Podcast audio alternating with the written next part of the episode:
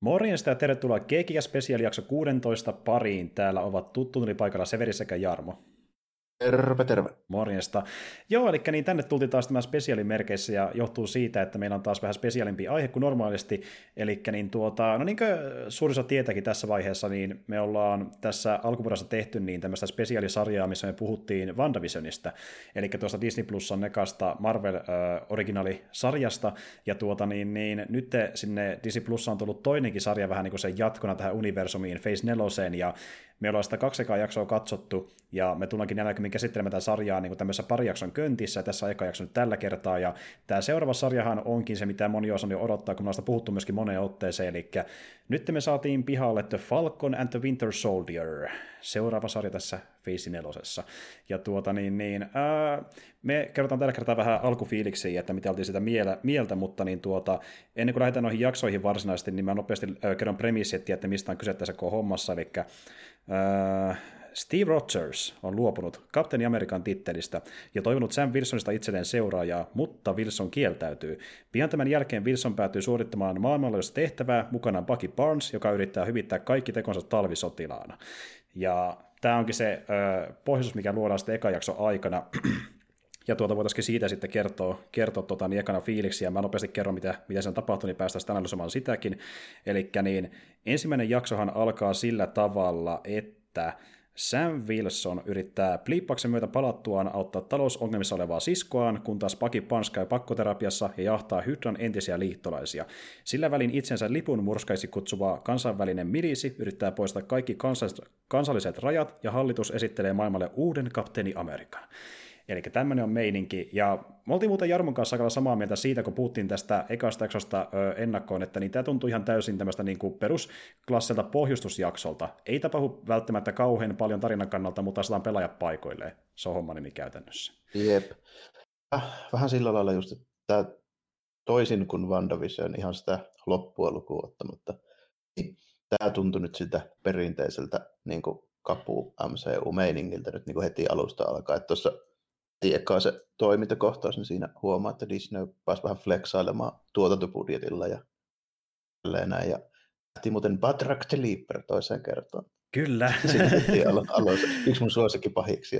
Eli tämmöinen ranskalainen martial arts-tyyppi, joka tässä tosiaan on enemmän tämmöinen paramilitary, jopa ihan tavallisen näköinen, kun sarjakuvaversiolla on semmoiset hassut rikkoat ja semmoiset vahatut viikset vielä. Tällaista. No joo, siis se on huomattavasti unohdettavampi. Täytyy myöntää, että mä unohdin hetkeksi, että se oli mukana MCU:ssa jossain vaiheessa koko hahmot. Mutta sen on kuitenkin Batroc the Leaperilla on sen verran hyvät meritit, että se, siinä kakkoskapteeni Amerikassa niin kuitenkin tyyppi, jolla ei ole mitään supervoimia eikä mitään, niin se kuitenkin tappeli kapuun kanssa ihan suhteessa väkeästi, noin about minuutin verran. Niin, sitten huomasin, että ei enää niitäkään panokset tässä taistelussa, mutta jos miettii ylipäätään sitä panoksia budjettisalta, niin kuin sanoitkin äsken, niin tämä tosiaankin näyttää siltä niin kuin isomman luokan Marvelilta. Se siis ihan leffa mä siis sanon melkein, koska se näyttää melkein leffalta. Jakson alusta alkaen. Leffataistelulta niin. Falcon elokuvan olisi voinut ihan hyvin avata tuolla kohtauksella. Ihan hyvin, kyllä. Ja mä en tiedä johtuuko se siitä, että sitä on niin kauan, kun me ollaan nähty niin tämmöistä leffatason Marvelia viimeksi MCUssa, mutta se oli jopa ihan virkistävän niin kuin tyydyttävää se toiminta siinä. Niin kuin tiedätkö silleen, että ei nyt mitään mullistavaa, mutta se oli ihan hyvin jotenkin tehty loppuvielessä niin kuin mentelymeininki. Ihan hyvin ohjattua ja ihan vauhikasta jo meininkiä tällä. Ehkä vähän mun mielipiteeseen varmaan vaikutti se, kun mä olin justiinsa reilu viikkoa aikaisemmin nähnyt on Yve ja Stathammi tosi vauhikka ja hyvän toimintaa. Joka on hyvin samantyylistä. Vähän samantyylistä. Kyllä, joo.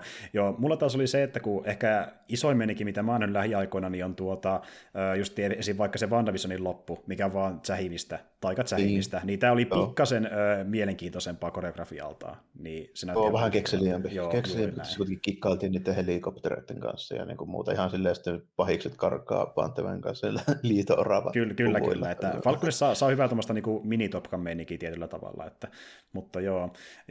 Ja toiminta oli ihan jees, mutta muuten niin hahmien osalta niin enemmän tästä pohjustelua ja kerrotaan, että mitä on tapahtunut sen Pliippauksen välisenä aikana, ja sitten justiin tämä, että saa enemmän niin kuin, irti tämän hetken niin Buckyn ja Samin niin henkilökohtaisesta elämästä, ja siitä, että Bucky potee sitä väkivaltaista historiaansa, ja sitten Samin siskolla taas on ongelmia, päästään enemmän sen perhe-elämään mukaan, mikä oli ihan mielenkiintoista. Joo. Että Siinä aika hyvin tuotiin esille just tätä, että tietysti kahdellakin tavalla, että se heti kättelyssä ihan selvästi huomaa, että se koitetaan vähän tuua esille noita amerikkalaisten rotuongelmia ja sitten tietysti sitäkin, että tuossa niin kuin MCU-kontekstissa se tyyppien häviäminen ja takaisin tuleminen on vaikuttanut. Varsinkin siinä, mikä oli ehkä vähän silleen, että mä en ihan ehkä niin kuin ymmärtänyt, että ei niin kuin Falconi saa 100 000 lainaa pankista. Tällainen. Varsinkin kun ajattelee sitä, että niin kuin jotkut yliopistourheilijat saakeli saa niin kuin isompia sponsorisopimuksia, niin eikö Falconi voi sanoa tälle, että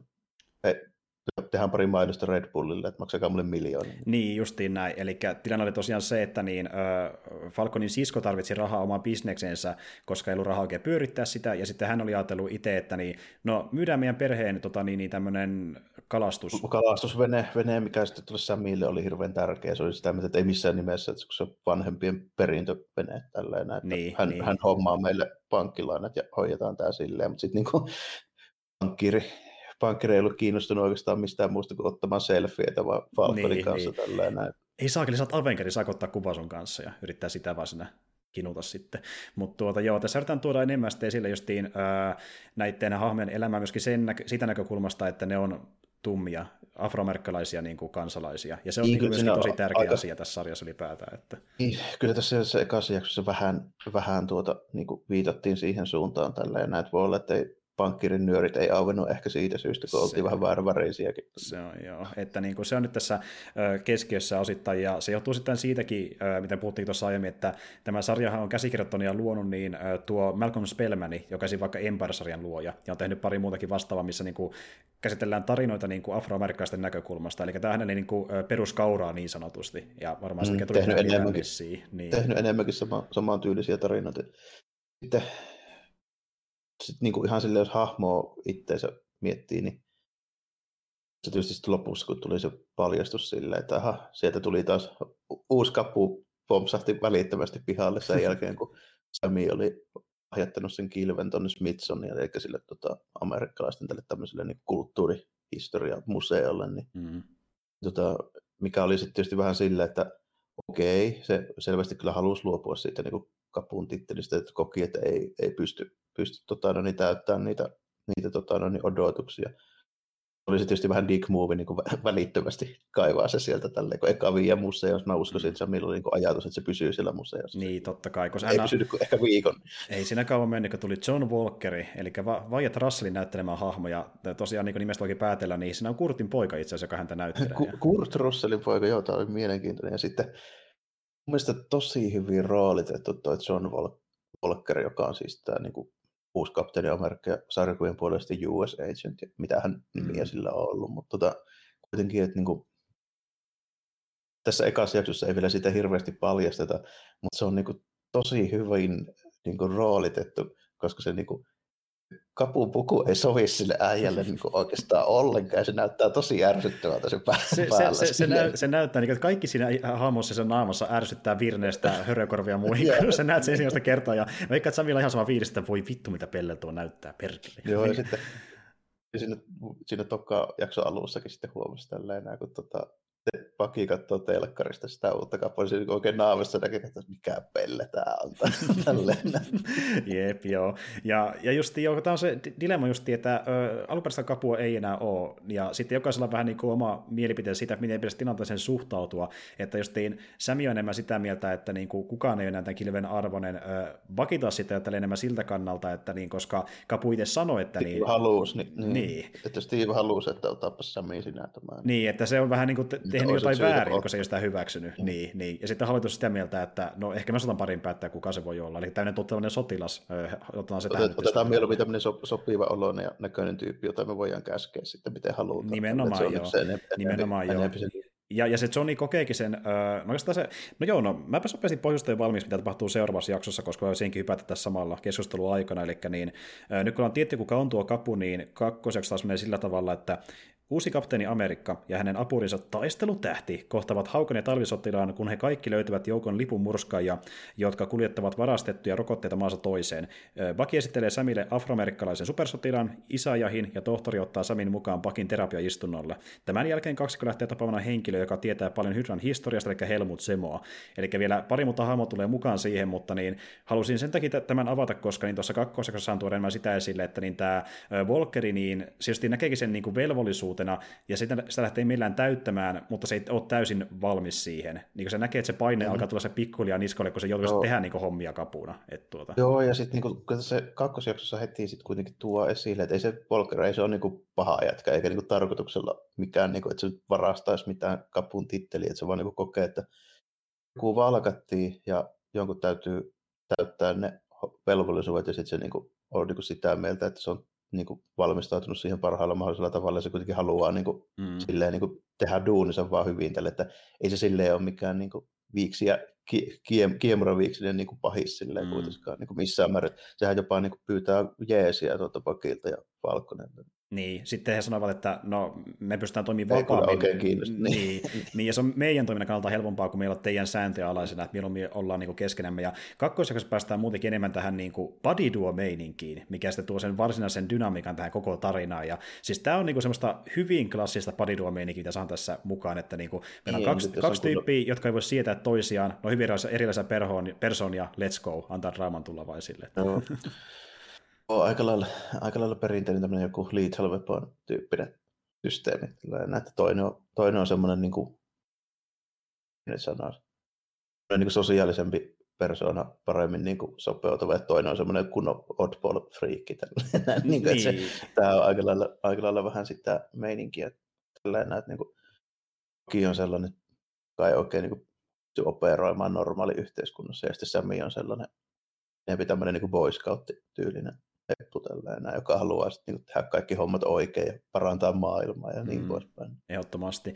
Justi, kun Buckylla on muutenkin ollut vaikeuksia niin kuin, sopeutua elämään sen jälkeen, kun hän oli Winter Soldieri, niin se niin kuin haluaisi osittain pysyä niin ehkä erossakin siitä toiminnasta, mutta se ei täysin tietää, onko se oikea vaihtoehto. Että vaikka nyt, kun niin tämä uusi kapuhomma tapahtuu, niin se aktivoi se heti ja se miettii sille, että nyt täytyy toimia, tehdä niin jotain tässä tämän asian eteen, että saadaan tämä niin uusi kapu pois paikan päältä. Ja sitten se niin kuin, sen kautta sotkeutuu Samin kanssa kuitenkin niin näihin maailmanlaajuisiin Flag-Smasher-hommiin ja näihin. Niin. Ja tuo Flag-Smasher on silleen mielenkiintoinen.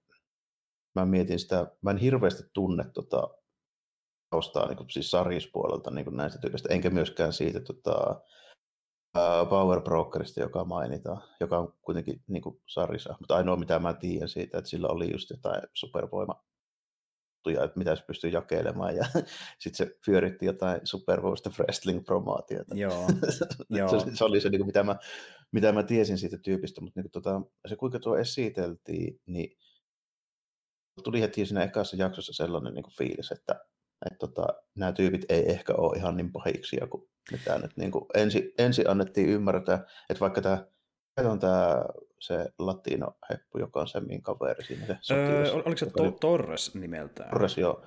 Joo, niin vaikka se Torres esitti se asian siinä silleen niin kuin hyvin tämmöistä konservatiivisesta, niin kuin just tämmöistä armeijan järjestysnäkökulmasta, koska se on toihan käytössä tuommoinen niin anarkistijärjestö toi Flag-Smashers. Niin mä siis siinä heti jo alussa kuitenkin mietin, että onko toi nyt tavoite nyt mitenkään erityisen pahaa siis. Niin. Silleen kun siis kuitenkaan. Se on aika, mutta sekin, että miten se saavutetaan, niin ei ainakaan tuolla tavalla. Tietysti, että, niin. No se tietysti vähän joo, mutta toi jo, se on hyvä kysymys, että tuossa niin kuin, liittyen tuohon niin kuin anarkismiin tai tälleen, että niin kuin, missä vaiheessa sun pitää rikkoa lakeja, että sä saat muutosta aikaiseksi.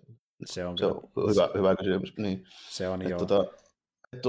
Ja sitten varsinkin kun tässä paljastui, että se ruukan niin johtajana toimii tämä hetkinen, mä luntaan, se näyttelijän nimi on Erin Kellyman, oliko se Karli, joku se oli siinä. Karli Morgenthau. Joo, joka siis näytteli Enfys Nestiä tuossa Solossa, niin mä tuumasin, että siinä on sama näyttelijä kästetty kahteen hyvin samanlaiseen rooliin, no, koska siis Solossa esitettiin semmoisena piraatti pahiksina heti aluksi.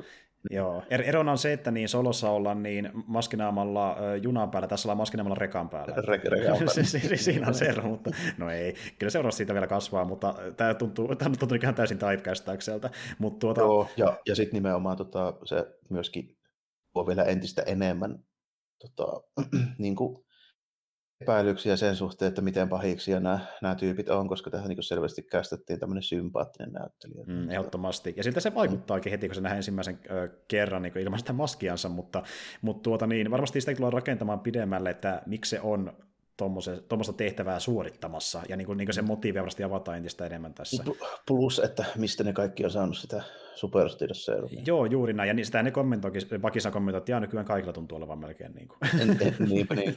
Kyllä, ja tämä onkin se ongelma, ja sitten kun ne siinä kommentoikin justiin, se on kun ne puhuu niistä kolmesta isosta pahasta, mikä oli nämä olipas, oli niin kuin alienit.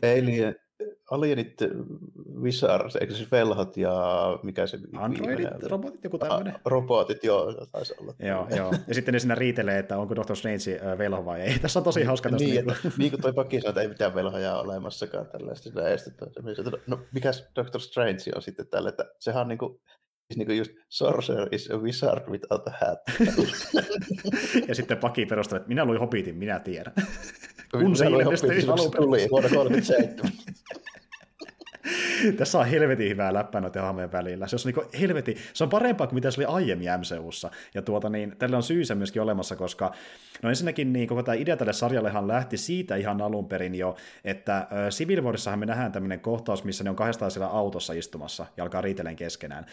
Niin siinä kohtaa huomattiin, että yleisö reagoi tähän tosi vahvasti ja piti sitä yhtenä se leffan hauskimpana hetkenä. Ja silloin Fights oli silleen, pitäisikö jotain tehdä näille kahdelle hahmolle tulevaisuudessa. Ja siitä se homma lähtikin. Ja muutenkin tämän sarjan tunnelma ja noiden kahden dynamiikka, niin se pohjautuu lähes täysin siihen yhteen tiettyyn kohtaukseen. Ne haluaisi koittaa adaptoida niinku sen tunnelman yhden sarjan mittaiseksi, sillä se tuntuu aika pitkälti.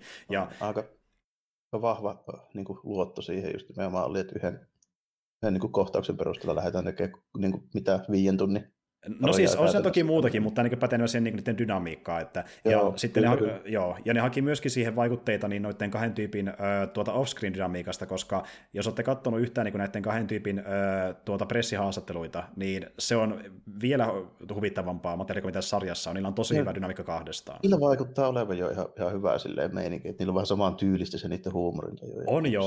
Mutta sitten taas se huumori on myös semmoista, että vaikka se on saman tyylistä, niin ne on persona tämmöisiä vähän niinku niiden hahmojen kaltaisia, että niinku Anthony Mackie, joka näyttelee Samia, on se moottoriturpa, kun taas sitten niin Sebastian Stan, joka näyttelee Buckia, se on vähän hiljaisempi, ja se iskee vähän harvemmin niissä niinku haastatteluissa omia kommenttejaan. Niin se on vähän sama tyylinen dynamiikka tässä sarjassakin, ja ne yrittää nyt tuoda sitä vielä enemmän tähän sarjaan mukaan, sitä niiden tosimaailman dynamiikkaa myöskin mukaan.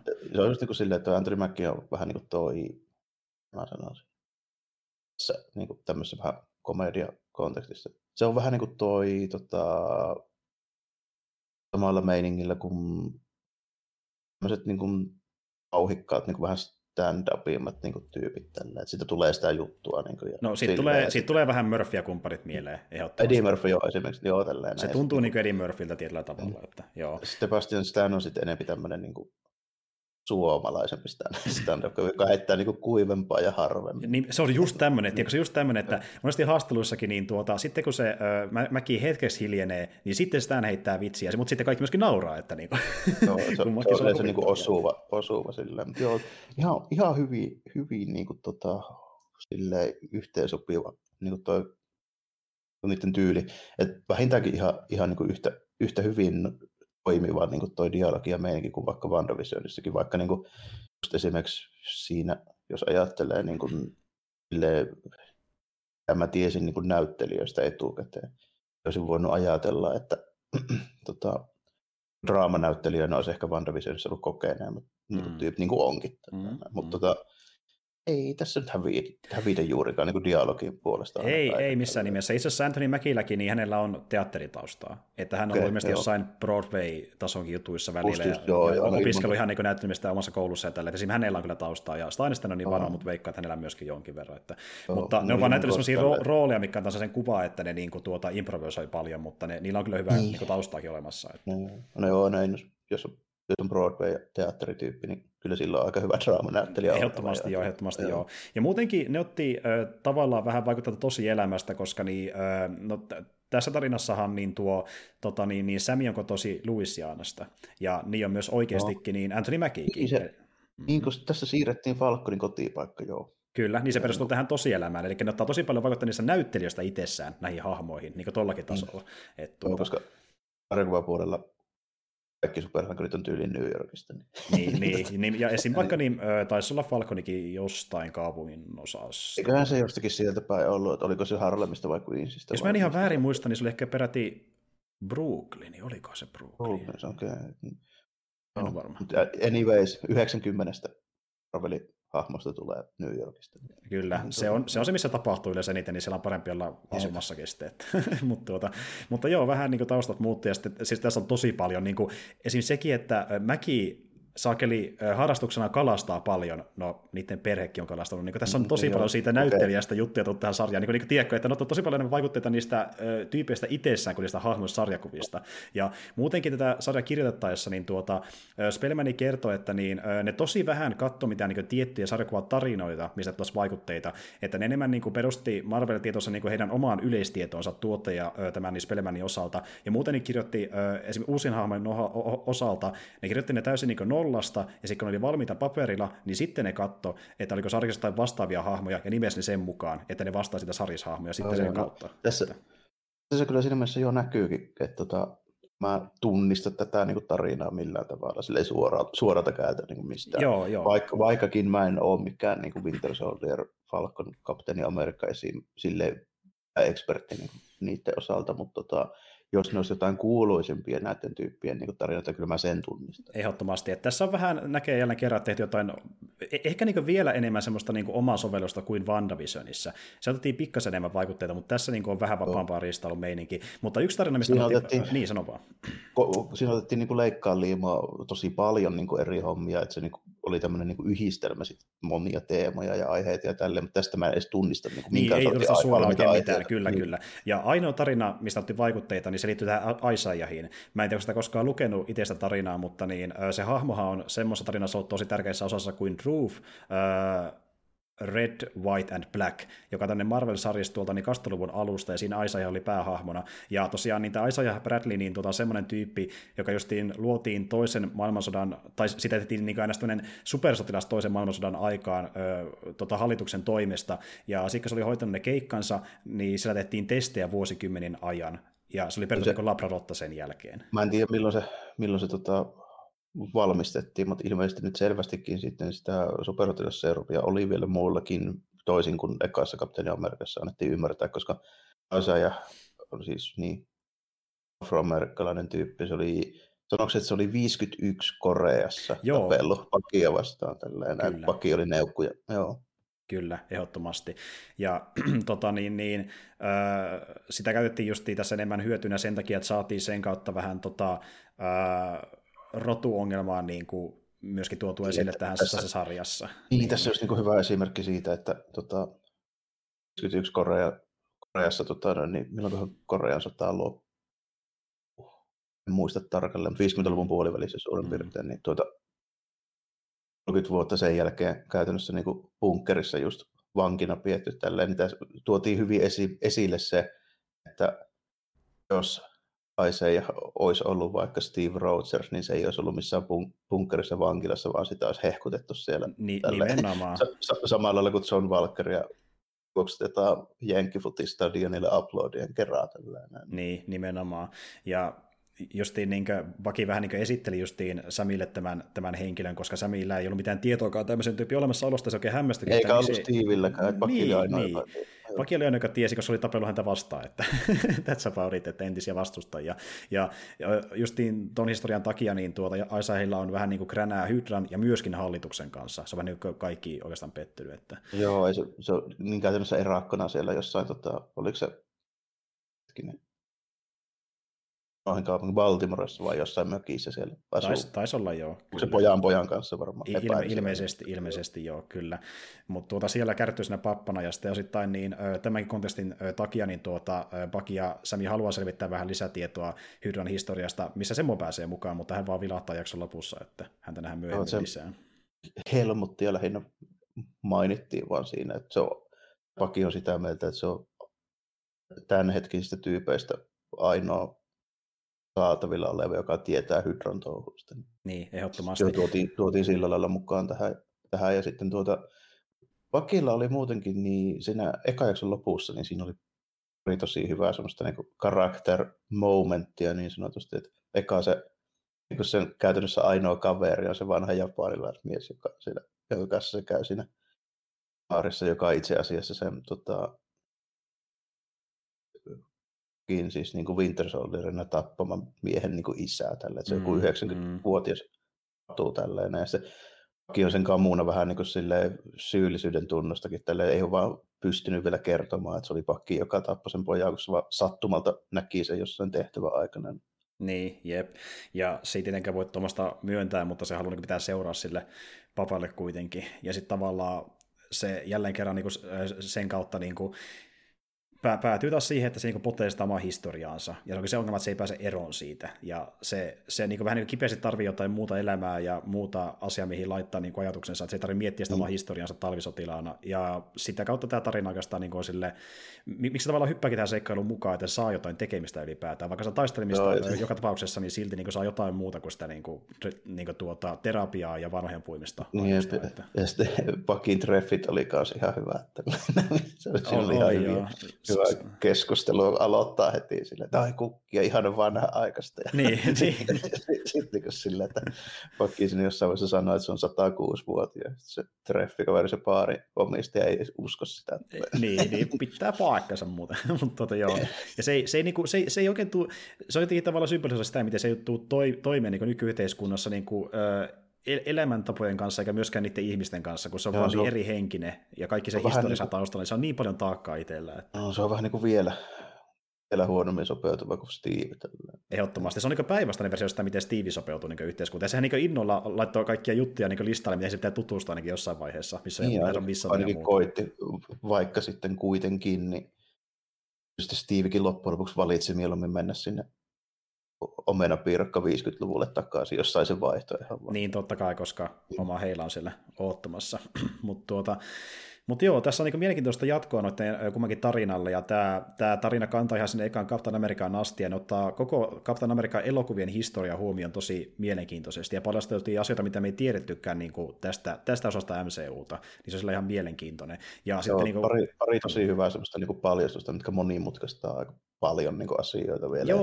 Joo, tekee sitä maailmasta isommin ja tekee sitä vähän mielenkiintoisemman samalla. Että. Mutta semmoisen mä muuten kanssa tässä pistin merkille vaan ihan noin niin sattumalta. Tässä on pari niitä toimintakohtauksia. Eka oli se helikopterin juttu, missä saatiin näyttää aika pätevältä, joo, mutta niin siinä rekka-osastolla meni vähän ehkä toisinpäin. Niin mä aloin miettimään silleen vaan, niin että onko se niin Bucky unohtanut kaikki, mitä se niin tekee Winter Soldierina silleen, niin nykyään, koska niin musta ainakin tuntui siltä, että se oli niin aika paljon kehnompi tappelia, mitä se on ollut kaksi elokuvaa. Se on joo, ja sitten toisaalta voi olla, että niin, se sen psykologinen taakka vähän niin estää sitä ajattelemasta kauhean strategisesti, että se sillä on niin kestineen kertaantuu. Niin. Ihan niin silleen sen perusteella, että kun katsoi toista Kapteeni Amerikka-leffaa tällainen, niin Kapu oli lirissä sen niin kilvenkin kanssa. Tälleen. Niin olikin, joo. Nyt tuntuu siltä, että niin Bucky on lirissä ja Sami joutuu auttaa, että se ei... Niin ja niin käytännössä kukaan vaan, joka on vähän niin normaalia riskimpi, niin tämä niin olevan silleen niin pätevämpi. Justiin niin näin. Jos taas niin ennen Endgamea, niin Bucky olisi niputtanut itsekseen sen koko poruun. Juuri näin, kun taas nyt se tekee vähän hätiköityjä päätöksiä, kuten vaikka sekin, että no ei ole laskuvarjoa, no mä hyppään tuonne metsään ja toivon parasta. Että käsi edellä, niin katsotaan miten käy. Ja sitten se on niin painelemassa suoraan päätä taistelemaan ilman mitään strategiaa ja hiippailuja ja muuta, ja saa siitä vähän komedia-aikaa. Että, niin nämä hahmot on persoonaltaan niin erilaisia, että siksi se pariduo toimiikin niin hyvin näiden kahden välillä. Että. tosi hyvin. Ja tuossa on niin semmoista klassista meininkiä just sitä kautta, että varmaan tässä käykin niin jossakin tyyli Midnight Runeissa ja 48 Hoursissa, että ne hahmot niin maksimissaan sietää toisia ja ehkä saattaa tarinan lopussa päästä jonkinlaisiin väleihin toissa kanssa. Mutta kyllä tässä varmaan jo siihen sitä kohti tässä varmaan mennään. Ja sitten mä voin yhden ennustuksen vielä tähän kohti heittää. Niin kuin, että on muuten ihme, jos ei John Walker jossain kohdassa ole saakeli piikittämässä sitä superhotilasseerumia ja kohtapuolinta. Todennäköisesti. Aivan varma, että se tapahtuu. Nytkin kun miettii, että kyllä se niinku yritti parhaansa, mutta se ei siitä kiinni, että... Riitä, ja niin. Sitten tuntuu, vaikuttaa olevan vähän semmoinen tyyppi, että aika kovat paineet varmaan onnistuu, ja sitten niinku koko ajan varmaan enemmän ja enemmän niinku just siihen suuntaan, että nyt sai tilaisuuden, että mä voisin olla yhtä vahva kuin Kapteeni Amerikka, niin varmaan käy tämmöinen. Siinä saadaan myöskin sitä urheilutaustaa myöten varmaan vähän tämmöinen joku tyyli niin kuin doping-homma siihen. Niin, totta kai. Niin. Ihan varmasti se yrittää olla enemmän kapu, ja yrittää tavallaan olla niin kova, vähintään hyttyvä, jopa parempikin kapu, niin se vähän niin kuin menee rampiolle sitä kautta. Plus, että siitä saadaan sitten niin kuin tulevaisuutta varten niin tämä kuvio, että miten me saadaan sitten niin kuin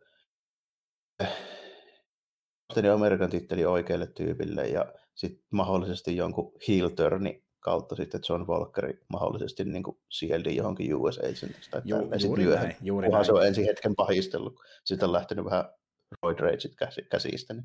Joo, ja sitten sitähän on myöskin teorisoitu, että tuleekohan sitä Carly Morgenthausta jossain vaiheessa Nomadi, koska se on ollut vähän samanlaisessa asetelmassa omissa tarinoissa se naisversio siitä, ja sekin on ollut punahiuksinen vähän niin kuin tämäkin, että se vähän ennustelee tulemaan. Sitä Walkerin sidekicki, tämä sotilas, niin mä en kyllä tunnistanut oikein mistään. Mä vähän yllätyin, että sillä on ylipäätään joku nimi. Niin. Siis, se on ehkä siitä tunnetuin, että se Battlestar itsessään, jos se tunnetuin nickname, vaan se, että se oli Bucky yhdessä kohtaa. Ja se sai sen vähän niin kuin sen Bucky-nimenkin vaan sitä kautta, että se oli joku seuraavan kapun aisapari, ja kun aikoina oli Bucky, niin se oli Bucky vaan sillä meritillä. Näin. Okei, se oli sillä meritillä, kun pitää olla. No. Eli vähän niin kuin sidekickin. Niin, eipä ihmekään, että tuollaisen tyyppi ei tiedä kauhean hyvin. Että tässä... Varsinkin kun mä en niin hyvin tiedä näitä jotain niin tyyliin 2000-luvun kapuja ja näitä. Mä oon lukenut niitä jostain vaiheessa. Sen Civil Warin jälkeen tällainen, niin jonkun verran kun oli semmoinen juonikuvi, että kapu ammuttiin tonne oikeustalon portaille ja siitä oli just hämminkiä, että pitäisikö Buckiin ruveta vai kenenkään. Niin siinä paikalla jonkun verran. Oliko se ihan peräti Kapteeni Amerikan kuolema se tarina? Aivan, joo. Mutta ei sitten niinku sitä pidemmälle kauheasti. Että... Jonkun verran siitä pidemmälle, mutta siinä on ilmeisesti sille, että siinä kohi justiinsa oli tosi hyvä runi niin kuin Kapteeni Amerikka niin kuulemma tälleen. Joo, okei. Okay. Jos ne perustaa jotain näitä hommia sarjakuviin, niin se on hyvin todennäköistä, että ne perustaa ne sille paikkeelle, koska niitä pidetään näistä niinku uusista tarinoista niinku heittämällä parhaina. Se on jo. Toki justiin niin tämä Spellman kertoikin, että ne pyrkii välttämään sitä, että ne ottaa, tai ne ei edes halua, niillä ei tarkoituskaan ottaa mistään niinku tarinoista vaikutteita, ne teki niinku oman spinnauksen ja katsoi myöhemmin, että onko jotain vastaavia, että pystyy pitämään referenssejä niihin maksimissaan. Että niinku, ne totesikin, että niin monesta hahmoista, joiden nimi on sama kuin sariksissa, ei välttämättä ole samalla kuin sariksissa, että se voi olla vain niinku referenssejä nimi itsessään. Että niinku, oli tärkeämpää tehdä, niinku, MC on kuitenkin hyvää draamaa, jossa on niinku referenssejä sariksi, se oli niinku se pääpointti siinä. Ja justiin niinku tämä Lemar Hoskins, niin sekin on niin justiin sidekick, että nehän saa toistakin sen nimeen pari kertaa, kun silleen, että kuka saa oikein, niin että Lemar Hoskins, all right then. Mutta mä tykkäsin siitä, miten tuossa on klassinen niin, pariduo-homma siinäkin, että kun yleensä pariduo-leffoissa on se, että on se päävaljakko, sitten on se sidekick-valjakko, mikä on vähän alemperoisia poliisia, jotka vittuilee sille päävaljakolle. Tässä on just se sama asetelma jälleen kerran, että John Walker ja Lemar on niin ne, jotka vittuilee tälle päävaljakolle ja ei täysin tule toimeen keskenään. Niin se on se ihan klassinen asetelma niin pariduo-leffoissa. Käytännössä alkaa aina sillä tavoin. Mä rupesin miettimään, että kuka se oli se tyyppi, joka kirjoitti niitä. Niin toi Ed Brubaker. Sitä pidetään tosi hyvänä kapuun kirjoittajana. Ehdottomasti, ja hänhän on ollut vähän nihkeä tähän niin kapun niin laivaksen meininkiin, koska niin, no osittain sen takia, että hän on kyllä sanonut aika vähän rojalteja siitä, mikä on siis se pääsy oikeasti, ja hän ottaa sen totuuden sen jälkeen, mutta hän on väittänyt, että hänen mielestään, kun hän kirjoitti Winter Soldieria, niin hän kokee, että niin hän kirjoitti NS tarpeeksi tarinaa sille, ja kaikki sen jälkeen tullut on vissiin vähän niin kuin automaattisesti paskaa, jotenkin tälleen mä oon ymmärtänyt. Okay, että se on vetänyt vähän Alan Mooret. Näin mä oon ymmärtänyt. Sillä on vähän semmoinen kuva tullut sen suhtautumisesta, ja sitten hän niin on sanonut silleen, että hän niin tykkää kyllä, että sen suosio on noussut, mutta hän ei koe, että sille tehdään oikeutta. Mutta se on sellainen, kun se haluaa. Niin. Mutta tämä on vaan niin ennakko-ajatus, että hän ei kuitenkaan katsonut koko sarjaakaan esimerkiksi. Hän vaan olettaa, että se on. Niin, se vaan olettaa. Niin, näin mä oon ymmärtänyt, mutta sitten se jossain haastattelussa sanoi kuitenkin, että niin, kun porukka on niin tätä fiilistä, niin hän nyt antaa mahdollisuuden jossain kohtaa. Saa nähdä, miten Eddie fiilikset muuttuu sen jälkeen, mutta hän oli ilmeisesti vähän nihkeä sitten Pakistan ylipäätään. Että. Joo, en mä osaa sanoa, että mistä se lähtee, mutta kyllä se tavallaan silleen ymmärrä, että toi Brubaker on aika hyvä käsikirjoittaja, se saattaa olla vähän semmoinen author-äijä. Niin. Sillä on varmaan vähän semmoista, ja sitten on se tietysti sekin, että se kirjoitti kuitenkin kapua tyyliin niin kuin toistakymmentä vuotta tällainen, että niin kuin alkaa olla, että sillä on varmaan vähän semmoisia fiiliksiä, että se on sen hahmo, kun se teki sitä niin kauan. Niin, että hän ja kuitenkin moni on niin tulkinnut, että Brubakeri justiin loi, vaikka Bucky oli jo vanha hahmo, niin hän loi sen niin Winter Soldier-version siitä. Niin, nimenomaan. No, ainakin se, sellaisena, kun se jouti. Bucky nyt oli tietysti jo niissä vanhoissa ja silloin 40-luvulla, mutta ei niitä voi silleen ajatella. Ja se on ihan erilainen henkilö niissä. Niin. Se on enemmän kuin se on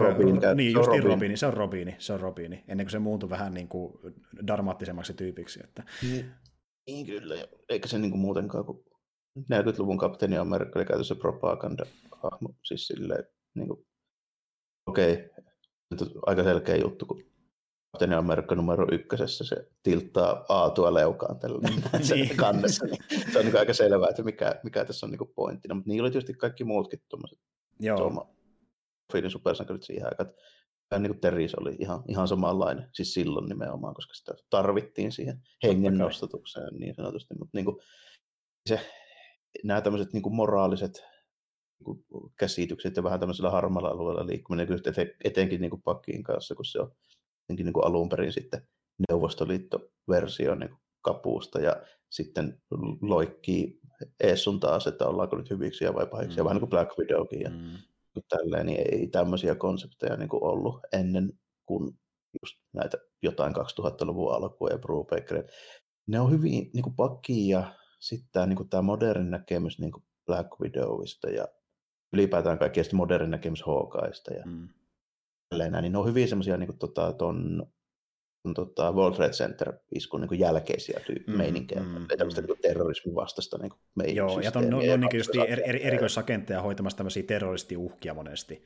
Että oikeasti niin kuin edellinen kerta ennen tätä niin 2000-lukua, niin mä voisin nähdä ainoastaan vaan, että ne olisi ollut jotain niin bondikopioita sitten niin 60-luvulla. Joo, justiin näin, että ne on sen 2000-luvun taitteen jälkeen ne muuttuu melkein kertaheitolla huomattavasti modernimmaksi tarinoissa yleisesti ottaen. Ja justiin nämä teematkin tietysti muuttuu. Amerikan popkulttuuri muuttui sen takia aika paljon. Juuri näin, että vaikka nyt ehkä joku asut saattaa ottaa vähän vaikutteita sieltä vanhemmilta ajoilta, niin nämä hahmot itsessään tämmöisenä versiona, mitä ne on tässä sarjassa, niin ne on huomattavasti modernimpia adaptaatioita niistä hahmoista, että niin kuin se huomaa kyllä. Jotain 2005-2010 niin juuri näin. Versioita niistä suunnilleen. Kyllä, ja esim. Vaikka tämä tarina, mistä nyt otti vaikka tätä Isaiahin hahmosta, eli se Drew, Red, White and Black, niin sekin tuli vissiin 2003 ulos, eli sitä aikakautta jälleen näyttää. Niin. Kyllä. Mutta joo, jännä nähdä, että miten muuta ne tuo tuossa esille, ja sitten muutenkin, niin jos tykkää tuommoisia niin sarjakuvaviittauksia bongailla, niin niitä on kyllä aika paljon sen lopputeksteissä. Siellä on kaikki niin hahmojen nimityksiä, paikkanimityksiä ja muita, mikä vilahtaa siellä niissä julisteissa. Joo, niin, sieltä kyllä, sieltä voi kyllä vähän katsella niitä. Mutta tässä on ihan hyvät ainekset tässä. Tämä on niin eka kolmannes nyt ilmeisesti nähty, että 6 jaksoa on tätä taas. Kyllä, jep. Joo, niin nyt alkaa olla pikkuhiljaa silleen, että ohjustukset on ihan hyvät ja alkaa olla hahmoja vähän niin kuin pelipaikoilla taas ja näin poispäin, että vaan nyt saahan se Zemoa vielä sinne, niin sieltä varmaan paljastuu jotain hienoja Hydra-hommia vielä. Ehdottomasti. Ja mä tykkään mutta siitä, kun ne mainitsi sen nimen, ja kun se on sellainen klassinen niin musiikki, mikä se on jossain tyyli, just jossain. Jostain Wagneria. Niin, mikä se olisi jossain Paronin luona. Tai sitten just nimenomaan, no joo, just jossain Paronin luona, tai sitten nimenomaan tällainen, niin siellä joku Sakemanni upseeri just jossain Alppilinnassa asustelee ja kuuntelee vähän Wagneria ja tekee pieniä juttuja ja sitten ojentelee vähän kättä. No Helmut ei sitä räpyillä ojentelua ihan niin paljon harrastaa. No se ei enemmän sitä Red Skull-tyyppejä, mutta niin kuin kuitenkin vähän sitä meininkiä. Ollaan von Pappenheim just jossakin linnassa. Jep. Ja nehän meneekin justiin tämän adaptaation kanssa lähemmäs sitä niin kuin OG-semoa, jolla oli se hassumaski naamallaan. Ja hiihtonaamari. Kyllä. Ja mä en tiedä, sanoiko se sulle yhtään mitään, mutta niin siinä kun nähdään se turvakamera kamera kuvasi niin lopussa, missä niin olisi joku tyyppi istumassa, niin siinä niin tulee semmoinen niin numerosarja, kun oliko se 2187, sen väärin muista, niin ilmeisesti niin se numerosarja oli referenssi, mä en tiedä miten se liittyy mitenkään päätarina, jos liittyy ollenkaan, mutta se oli referenssiin yhteen tiettyyn Earthiin tuolla niin MCU-universumissa, jossa niin esiintyy ilmeisesti tämmöinen mesta, joka on vähän niin kuin se mesta, mitä tiisattiin tuossa WandaVisionissakin Darkholdin kautta, eli tämmöinen niin jonkinlainen universumien välinen tila, niin se oli siihen referenssi jollain tasolla. Ja se on kuitenkin vähän erilainen, että mä en muista, miksi sitä kutsuttiin, oliko se tyyli joku tämmöinen, mikä se oli joku, oliko se joku Dream jotain? Joku Dream jotain se taisi olla, mutta se periaatteessa onkin tämmöinen niin kuin välimuuttotila, joka on tämmöinen metafyysinen paikka, josta kaikki ideat ja unet syntyy. Niin siihen se oli se referenssi se numerosarja, en tiedä miksi, onko sillä mitään merkitystä, mutta se oli siihen referenssi jostain syystä, se numero siinä kamerassa. Jännä viittaus. Mä just miettii, että olisiko se... Okei, joo. Tääkin on niinku näitä... Joo. Niin, että just niin... Äkkiä tästä vilkasin, niin on just tätä niinku 2013 on niinku viimeisimpiä juttuja niinku Avengersissa, mistä on mainittu niinku Earth 2187. Joo, se semmoistaakseni joo. Johtuu sinne, joo. Mutta jos itsellekään ei ole sille ennestään tuttu, mutta mä päättelin, kun se näkyy niin selvästi, se varmasti johonkin liittyy, niin piti tarkistaa, niin kyllä se on joku tämmöinen joku omituinen universumien tila mesta, mihin siinä viitattiin. Ja en tiedä, mitä se merkitsee mitenkään tähän päätarinaan, oliko se vaan referenssi, mutta jännä ja nähdään. Mutta vähän veikkaa, että se kuitenkaan mennä niinkään hulluska, mihin WandaVisioni meni parhaimmillaan. Näiden Lokien ja näitä. Se on niiden hommia sitten erikseen, kyllä, ehdottomasti. Mutta joo, pääosin vaikutti ihan potentiaaliselta, että niin löytyy sitä huumoria toimintaa, ja siinä se pariduomeeninkin oli mikä muuhun ehkäpä parhaiten, ja se kemia on niin loistava. Mä melkein joka keskusteluaikana nauroin, kun ne siinä heitti läppää toisilleen, se on niitäkin toimii niin loistavasti. Jos mun pitää tätä ruveta silleen arvioimaan analyyttisesti, niin mä sanoisin, että vähän yllätyy jopa siitä, että miten paljon mua nyt kiinnosti loppujen lopuksi kuitenkin tämä niin tämmöinen niin NS Plus, MCU niin sanotusti. Että mä siinä Endgamen jälkeen vähän olin jo sitä, että olisikohan tämä nyt vähän niin kuin nähty, että ei ehkä jaksa enää näitä samoja tyyppejä niin kuin vielä toista 10 vuoden siivua uudestaan, mutta niin kuin, kyllä tämä nyt kuitenkin sitten niin kuin sai mukaansa ja alkoi silleen kiinnostaa, ja tämä vaikuttaa ihan mielenkiintoiselta. Ehkä just nimenomaan sen takia, että onneksi mä en taas tiedä, mitä tässä tapahtuu. Se on toinen, joo. Ja hahmot on viihdyttäviä. Se on mulle, mikä tässä niin on se vetoinen. Ja osaa myöskin mulla vähän niin uusiakin. Tällainen. Juuri näin. Ja justin taas semmoinen niin sarja, että tästä varmasti voi tosi moni nauttia. Että semmoiset, jotka niin on katsonut niitä elokuvia ja sitten haluaa vaan niin nähdä jotain saman tyylistä meininkiä silleen päällisin puolin, mutta sitten taas toisaalta, jos mä näistä hahmoista dikkaa ylipäätään näistä kahdesta, Buckysta ja Samista, niin tässä on kyllä niiden parhaimpia hetkiä niin keskenään, mitä ollaan nyt nähty tähän mennessä, niin kuin kahdessa jaksossa jo ensimmäisenä. Niin kuin näiden kahden, vähän samalla kuin WandaVisionkin kanssa, että näiden kahden hahmon niin parhaita siivuja tässä varmaan tullaan näkemään. Ja nimenomaan. Sitten niin tuo yleismeininki silleen, että jos toi Winter Soldier, eli se toinen kapuleffa, niin kuin vaikutti siltä, että siitä niin dikkaili, niin vaikea kuvitella, että tästä ei dikkaisi. Ehdottomasti, että niin tämä on toiminnaltaan aika... No, esimerkiksi Winter Soldierissa niin toimintaa kehuttiin paljon. Tämä menee sinne suuntaan koreografialtaan ja ehkä vieläkin lennokkaammaksi. Että tässä on tosi... Ja sitten aiheeltaan myöskin, että tässä on vähän tämmöinen nyt... Tämmöinen jokinlainen salaliittohommahan tässäkin on taustalla. Täällä ei sitten vähän tuuaan tämmöistä jotain agenttijuttua ja sitten hallituksen... vanhat patut tekee, mitä hallituksen vanhat patut yleensä aina haluaa tehdä. Juuri näin. Ja näin kapun jälkeinen aika, mutta samalla mennään historian Hydran kautta ja Isajahin kautta, ja, eli palataan vähän sen niin ekaakin kapuun. Tässä on kaikkien kapuleföjen osalta jotakin historian palasia niin lisää tässä sarjassa. Niin kaikki on vähän niin tavallaan kulmittunut tähän sarjaan tietyllä tavalla. Et jos kapuleföistä on tykännyt, niin tässä on kaikista jotain vähän mukana.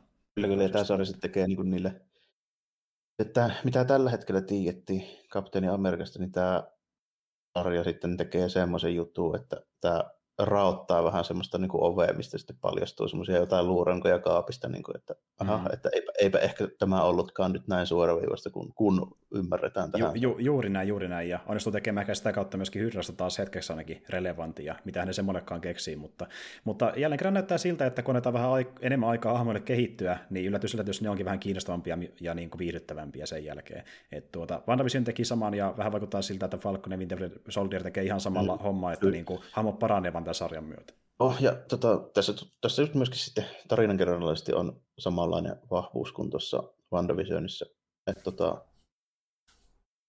muistuttaa enemmän sitä, että kun sä lukisit niitä sarjakuvien tarinoita niistä hahmoista, koska niissä on sitten niillä hahmoilla enemmän aikaa, vannetaan ja tilaa ja tällainen, niin eli kun pitkitetään sitä tarinankerrontaa ja syvennetään sitä tällä, että ei ole niin hätäisiä, kun ei tarvitse saada siihen 2,5 tuntiin kaikkeen. Niin sitten se alkaa yhtäkkiä välittää myös sitä, mitä tapahtuu, niin vähän enemmän niiden hahmojen näkökulmasta, että ainakin vähän siltä vaikuttaa äkkiseltään.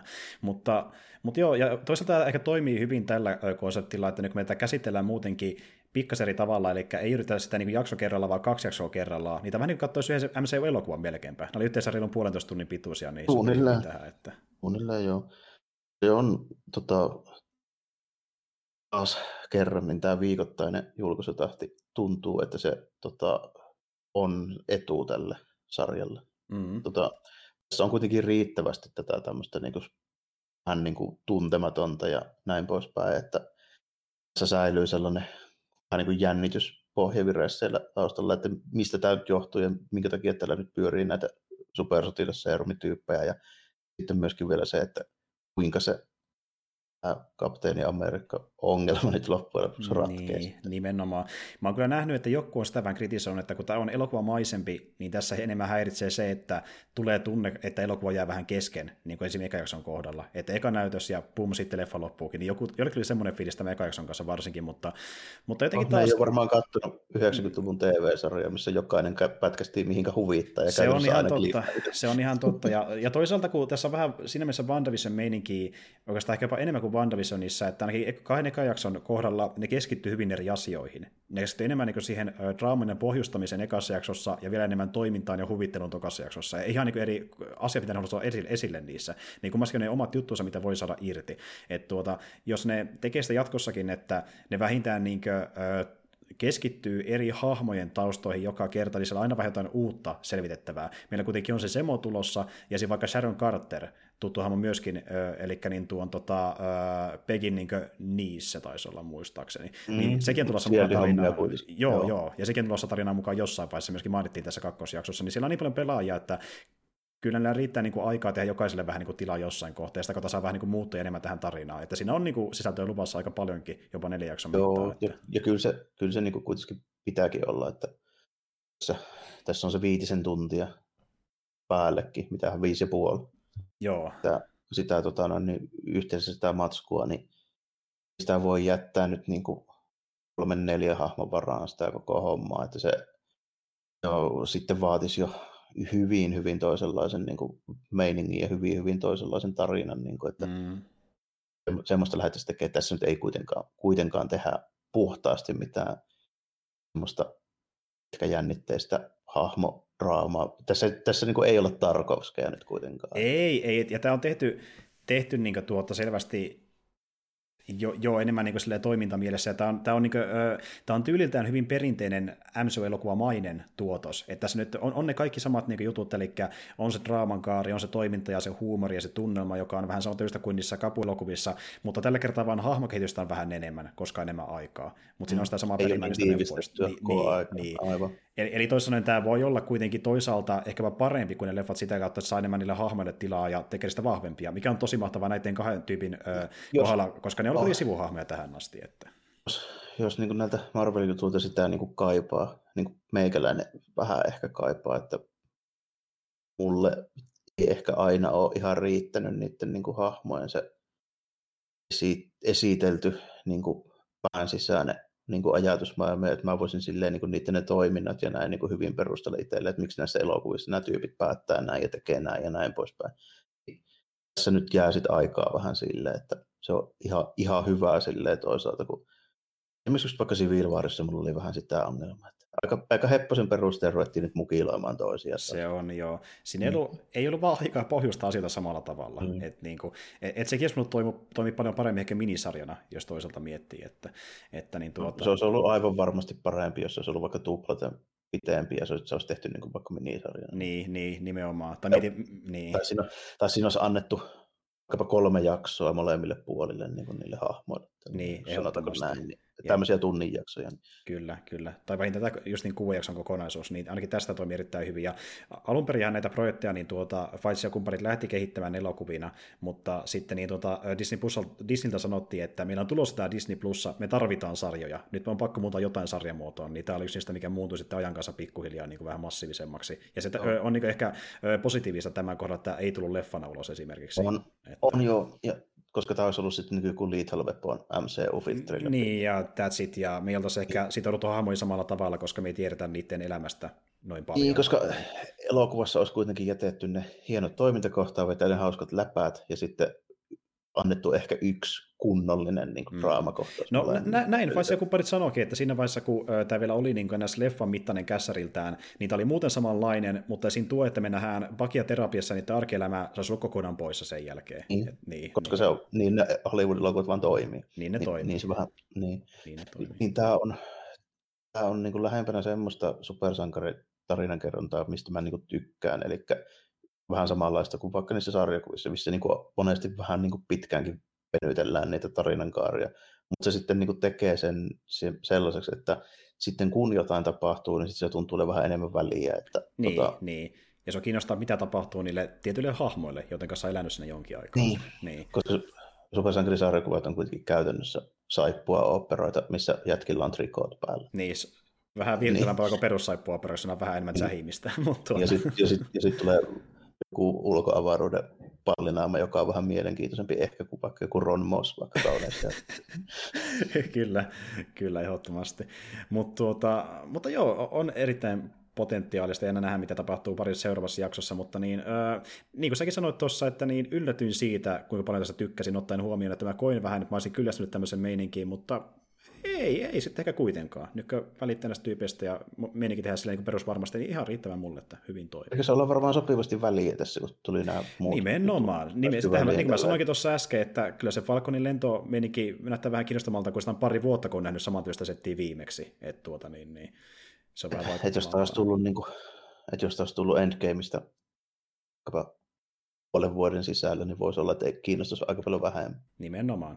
Että aika on niin kuin palvellut tavallaan. Ja niin kuin me sitä puhuttiin aiemminkin, niin se oli hyvä, että ne aloitti tuolla WandaVisionilla, niin ne pystyi kuitenkin räväyttämään, että me voidaan tehdä jotain muutakin, niin nyt voi tehdä tässä vaihteessa sitä vähän perinteisempää ja sitten yllättää myöhemmin uudelleen. Että...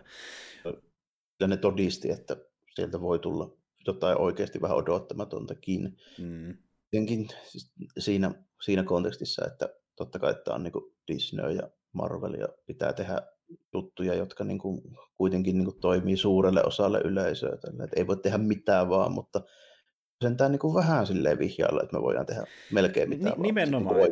Vähän niin kuin Stan Lee sanoi, että oikeasti kukaan, niin kuin, joka käsikirjoittaa supersankareita, niin ei halua, että mikään asia muuttuu. Sen jälkeen, kun sä oot saanut suositut hahmot, niin sä haluat pitää ne ikuisesti ennallaan. Mutta kun sä oot taitava käsikirjoittaja, niin sä luot semmoisen illuusion, että asiat muuttuu jatkuvasti. Niin. Vaikka todellisuudessa mikä ei muuta. Juuri näin, että kaikki ainakin palaa vähintään sitä tuossa jossain vaiheessa. Koittaa tehdä sen samalla, niin aivan. Disney ja Marvel koittaa tehdä sen samalla lailla, että niin kuin kukaan työnnä 300 miljoonaa johonkin elokuvaan, mikä ei ole täysin fokusteistettu ja aivan varma nakki tällainen. Mutta jos saat sen tuntua siltä, että tämä niin voisi olla oikein. Tai se justi, että niinku... tehdäänkin se vähän eri tavalla ja sitten vaan niin kuin palautetaan tilanne semmoisesta, että se voisi olla, niin kuin, että se olisi tapahtunutkaan välttämättä ollenkaan edes. Niin kuin vaikka Endgameissa kävi. Niin, juuri näin. Ainoa asia, mikä muuttui, niin oli se, että tietyt hahmot lähti pelkästään sen takia, kun ne näyttelijät oli näytellyt niitä niin helkkarin kauan. Se oli mikään muu. Juuri näin, että alkoi vaan tympiä niin paljon, että niin rahakaan enää riittänyt. Tai jotain ei voi enää ikuisesti Robert Downey Jr. olla siellä kuitenkaan. Niin ei, täytyy välillä vaihtaa, niin oli lähinnä se motiivi, miksi asiat muuttuu, mutta lopputuloshan siis meistä tuntuu, että asiat muuttuu paljonkin, mutta oikeastihan ei ole mikään muu muuttunut kuin se, että muutamat tyypit vaan dialogissa sanoo, että ne muuttu silloin ne asiat. Niin, justiin näin. Ja vaikka joku asiat ei katoa, niin ne ainakin ehkä niinku, niillä on enemmän tasoja ja ne syvenee. Ja sitä nämä sarjat pyrkii tavoittelemaan, ja se riittää mulle toisaalta. Mutta joo, ja justiin se, että niin vaikka ei teknisesti mennä syvemmälle, niin ehkä saattaa mennä temaattisesti. Ja mä toivon, että tämä sarja vie sitä vielä pidemmälle ainakin ton, niin tuolta rotuhommansa osalta. Joo, että se toistaiseksi on vaikuttanut siltä, että tämä voisi olla yllättävänkin uskalias sillä osastolla, koska kiirikompanilta nyt ei voi odottaa ihan kauhean räväköitä vetoja. Ei, mutta jos se saa sen, ja toisaalta kun miettii tämmöisiä vastaavia tekeleitä, just jotain paridueleffoja, kun semmoisiakin on, mikä niinku on profiloitunut siihen, että ne on pariduelokuvia, jotka niinku ottaa rotueroihin kantaa. Ja sitten ne ei koskaan mennyt itsekään niinku tuon pidemmälle, että nämä on kyllä sille meningille erittäin uskollisia. Niin kun miettii vaikka just jotain 48 Hours-elokuvaa, missä on Eddie Murphy ja Nick Nolte, niin siinäkin on ihan sama homma, että ne ottaa sen huomioon, että Murphy on tumma, mutta ei nekään monesti mene tämän pidemmälle siinä, miten ne sitä käsittelee. Ne on tietysti omaa aikansa elokuvia myöskin, ja samalla kuin Rush Hourkin. Juuri näin. Ne on vaan sellaisia letkautuksia välissä, että niinku niissä voi olla se pointti, mutta ne yleensä niinku otetaan niinku yhtenä laineen, joka sitten jää siihen omaan arvonsa. Tämä on niinku vähän samanlainen, että se keskiö on siinä niinku MCU-meiningissä, mutta sitten kun meininki rauhoittuu, niin käytetään se myös hyödyksi ja otetaan kantaa siihen niinku ruohonjuurielämään myöskin siellä MCU-meiningissä. Se Isaiahin keissi nyt, niin se oli ihan yllättävänkin rohkea veto jo tähän väliin. Ehdottomasti. Ja nähdään, miten sekin kehittyy, mutta se nähdään sitten, kun Semo tavataan ensi kerralla. Mutta näillä mennään. Ja ehkä tässä onkin pikkuisen meidän niin päällimmäiset ajatukset tästä 2 jakson kokonaisuudesta. Ja tosiaan pari viikon päästä palataan taas asiaan sitten seuraavien jaksojen merkeissä. Mutta näillä mennään. Ja meillä kuitenkaan ei tule tämä viikko päättymään tämän osalta, vaan meillä on tuossa toinenkin jakso tässä niin sunnuntaina, kun me se nauhoitetaan tuossa. Ja puhutaan silloin vähän lisää supersankaria meininkiä. Tällä kertaa vähän eri universumista, mutta siitä sitten lisää ensi kerralla. Että ei muuta kuin ensi kertaan ja moi kaikille. Joo, kiitti ja morjesta, moi.